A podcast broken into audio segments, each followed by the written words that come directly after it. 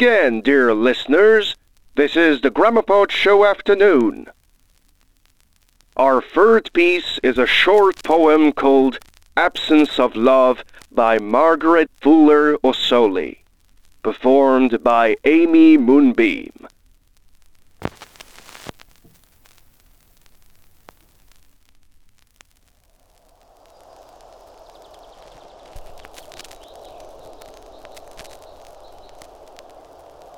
Though many at my feet have bowed, and asked my love through pain and pleasure, Fate never yet the youth have showed me to receive so great a treasure.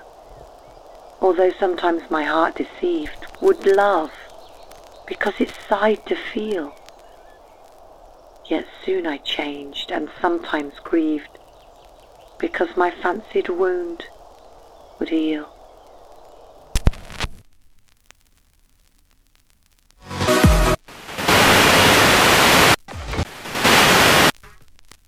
Ladies and gentlemen, give a round of applause to Amy Moonbeam for her performance of The Absence of Love of Margaret Fuller Ossoli. Our next piece is a one-act modern mystery play of Clifford Bax's The Cloak, performed by Cara Bensteed, Holly Burgess-Smith, and Kate Thiene.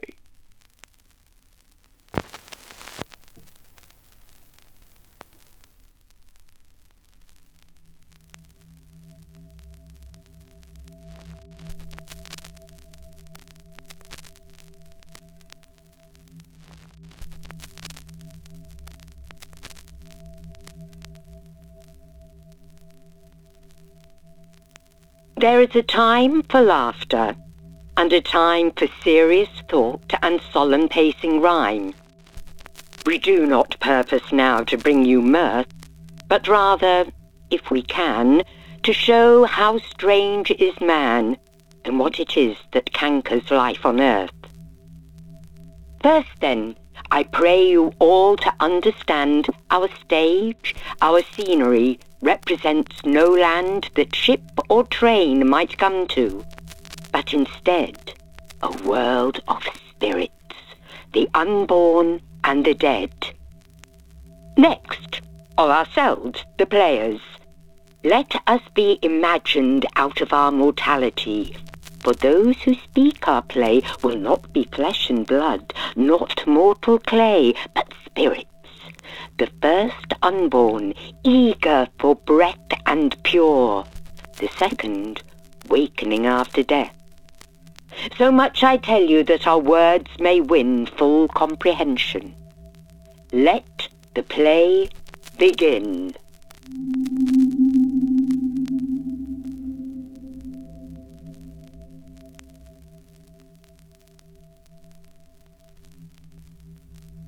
Lost I am lost. Which way? Where is the track? Should I push onward blindly or turn back? Which way? I cannot see. One inch in front of me. Or does the darkness only seem so great because I come from heaven? If I should wait a little here, my sight may slowly learn to use this weaker light.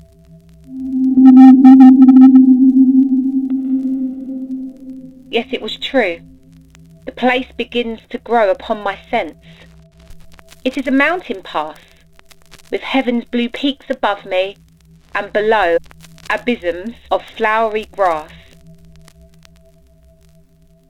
Have I indeed come downward all that way, and in so brief a time? I cannot then be very far now from the world of men, where once I was, and whither, if I may, I would return today. Does memory play me tricks, or will these eyes meet there with beauty more than they can drink?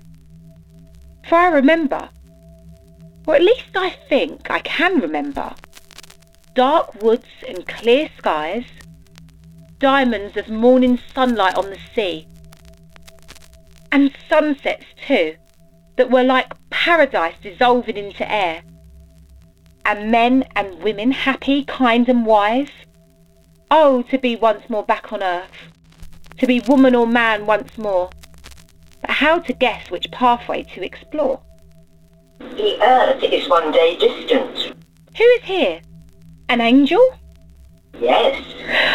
While I'm still so near to heaven, I greet you after the sweet way of those with whom I walked but yesterday. I have been sent, dear sister, as you know, to find the world. Tell me which way to go. Do you want life? Have you not bliss enough? I am a jar that heaven has brimmed with love, to overflowing, since I can hold no more. But wonder if I seek to share my store? For though my memories of the earth are kind, there must be many things that I forget. And often with a strangely puzzled mind, I've heard some that had been lately there say that men have not yet made quite the whole world fair, as heaven is fair. And so, perhaps too proudly, I dared hope love there might still find scope. If I was right, tell me which path to take. Some spirits I know, when they draw near to earth, are frightened, frightened just to sleep and wake. I think I never had that fear of birth. Come, sister. From this peak, you can descry the, that planet you, which you seek. Where? I perceive more stars than I can count, like bubbles in the universal night. What is the earth, I wonder? That great fount of leaping flames? No, it is far less bright. It is a little sphere, a humble place that hardly shows among the suns of this space. You see that mighty globe? Men call her Sirius, with an endless play of colours like an iridescent robe. From that, look east and your vision probe beyond the Milky Way. Beyond? I can see nothing. All is dark. Look once again. A fitful glowing spark. Is that the world? Why, you have scarce begun to find the world. That is man's blinding sun. But now I see. Faint discs that move about it circle-wise. Or could they be no more than motes within my own strained eyes? The little third one, you can perceive it. Yes. That is the earth. How little, how obscure you think, but you shall find there nonetheless great beauty and much woe hard to endure. And what will birth be like? Mm.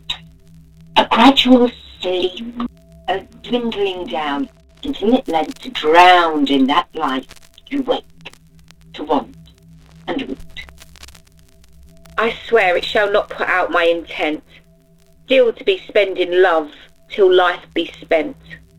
Myriads go down to earth with that resolve, and you perhaps may find force to maintain it. Yet, I warn you, earth contracts the sky large mind.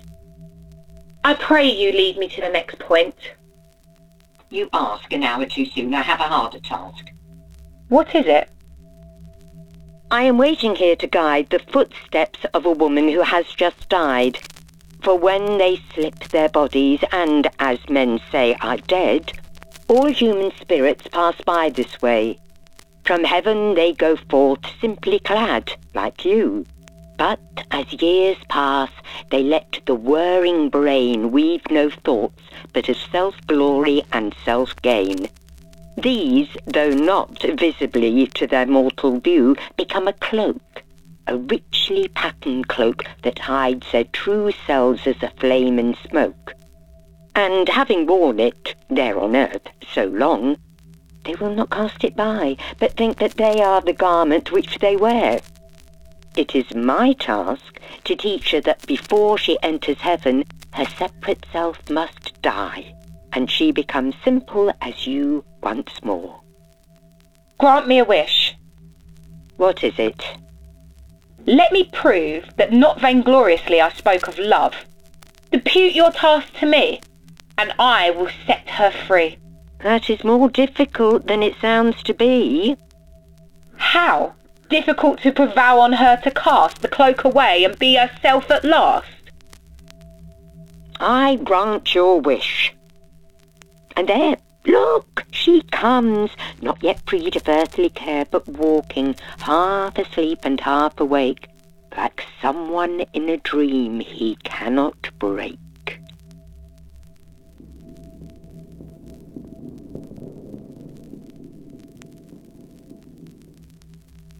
No, stay, you mustn't leave me. Though my head is clear of pain and though the fever's gone, I cannot think that I'm still in bed. I feel as if I had been climbing on somewhere from crest to crest, and could not stop, and yet I must have rest. Her thoughts, you see, not being yet clean cleft, are tangled with that life which she has left. Come near. I want to tell you something. Can you hear? I owe my sister money. She is afraid that if I'm sick for long it won't be paid.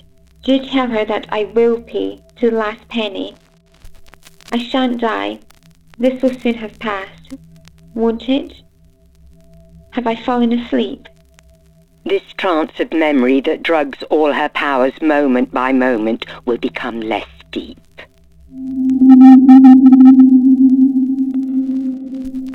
They're just a dream. The rocks, the sun, on high, that caught in the cloud makes peril of half the sky. And those green slopes of never-stirring flowers come closer. If she talks of it today, give her my solemn promise to repay. Once I am well, where have you gone? You seem a thousand miles away. And there they rise again, those rocks of dream. I must fare on. How weak I am. The weight even of my cloak begins to grow too great. She has waked. Go forth, dissolve that spell that binds her till she drops her cloak. Speed well. Sister, I come to help you. Do I need help? It has always been my pride to scorn dependence upon others. And indeed, who are you? Why, a spirit as yet unborn. There's no such thing. But how? Can you believe that now? Look, I am here. Souls without form are things impossible, like string music without strings. And then you have a form. That which I wear now is the pattern of my body there. There, on the earth, you mean? I go today. This can't be true. If you are what you say, how then of me? Your body has just died. I'm dead. If that be so, how little men yet know, for men have tossed that fairy tale aside these many years ago. Have they? How strange. Because their world, you see, is just as unimaginable to me. Then I suppose these rocks are heaven. Alas, heaven lies a long way from this mountain pass, which if I understood, the angel rightly, bridges the two worlds. Good. One path must lead to heaven, if heaven there be, and that's the path for me. You think to undergo that second birth just as you are? just as you came from Earth. Why not? So many faculties that have use in life are here grapes that have lost their juice. If I'm dead, I have lost my wealth, my fame. And now in heaven you tell me I shall find the inflexible will that made men fear my name, and the great learning of my book-built mind may chaff. That leaves me just like other folk. I say I'll enter heaven. What must I do? First, fling away your cloak. This? But I worked at this my whole life through, making it from thousand threads and scrapes. The intricate design marks me for what I am. And though perhaps the world may have a few that are as fine, there's none that matches mine. And yet you cannot come to heaven, I swear, till you have cast it off, however fair. It is a garment merely, No, much more. It's a personality that I wore, all that I have been. And if I lose my cloak, what will it mean? To lose identity, to be but one of millions like a flame within the sun, not to be I at all.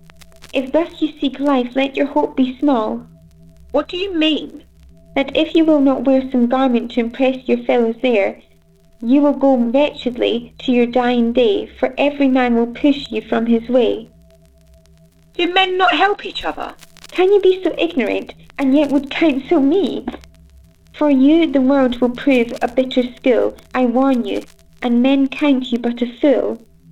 How strange to find so rare goodwill that should be general as the air. But what of love? Has it no place with men? It is a star, seen and soon lost again. They do not now make war? The world is old. For some few yards of soil, a little gold. Still. But when war is done, in days of peace, Every man then fights for his own increase. friend against friend, how can the world advance? How, if at all, not by man's will but chance? I thought that men were kind of heart and just, Why should they be, think themselves mere dust? but they are spirits. Yet most men squander life in fooleries or the stirring up of strife. Alas, if this be true, I think the earth terrible. I begin to dread my birth. If you remain as simple there as here, and so think love the sovereign power through space, you'll indeed find men just as you fear, a cruel and crafty race. Who most exalt the heartless and the strong, and force the gentlest to endure most wrong. Be wise, weave yourself a protection in disguise. Of this be sure, either you must fulfill the will of others or impose your will. But if you cast out pity from your heart, and at the very start see what you want, and thrusting others by, snatch it and keep it. Why? You may live happy and think the world a play, pleasant enough. There is no other way. I thought to bring man love before you spoke, Love and simplicity gain no good on earth. and that was why you made yourself that cloak. So you begin to understand its worth. But which path must I take? All are so sheer. Till you throw off your cloak, you are bound here. Ah, you grow shrewd. You propose, if you can, to get it for yourself. A pretty plan.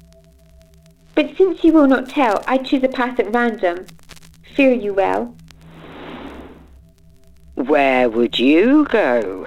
I seek for heaven. Your pride in being yourself must first be thrown aside. You see it also. Then in heaven it seems our personalities. Are but earthly dreams. But what of intellect?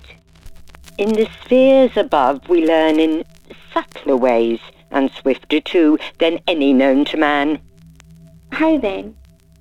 We love something, and straightway know it through and through. My cloak, it is myself, and yet you see I dare not? Dare it. Cast yourself away. No. Then remain within this middle state till time have taught you wisdom, and you tire of being yourself. Alas, I cannot wait. Cast off your cloak. My fear and my desire stand equal. No, however dread it be, I'll do it.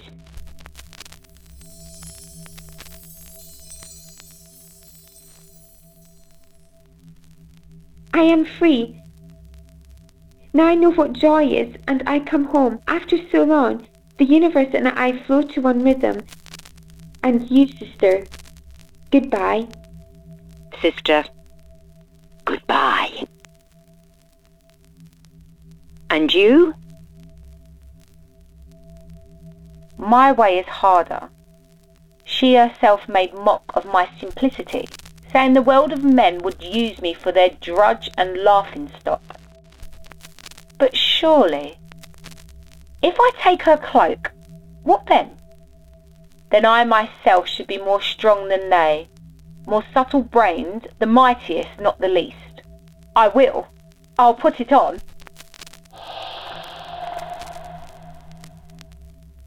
Let whoso may content himself with fragments of the feast, I'll wring the pleasures of the whole earth dry. Rule, not be ruled. Give burdens and not bear, and all the world shall know that I am I.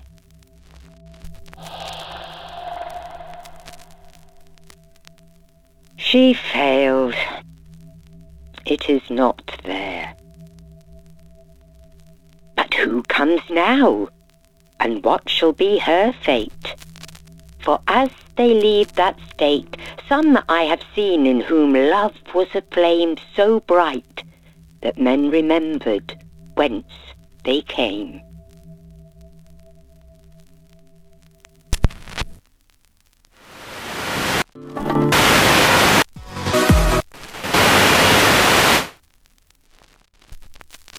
And this was The Cloak, ladies and gentlemen, performed by Cara Binstead, Holly Burgess Smith, and Kate Feeney. And here ends our afternoon. But it's far from over. Stay alert and be ready for the final part of our program, The Grammopod Show at 6 p.m. To the loo!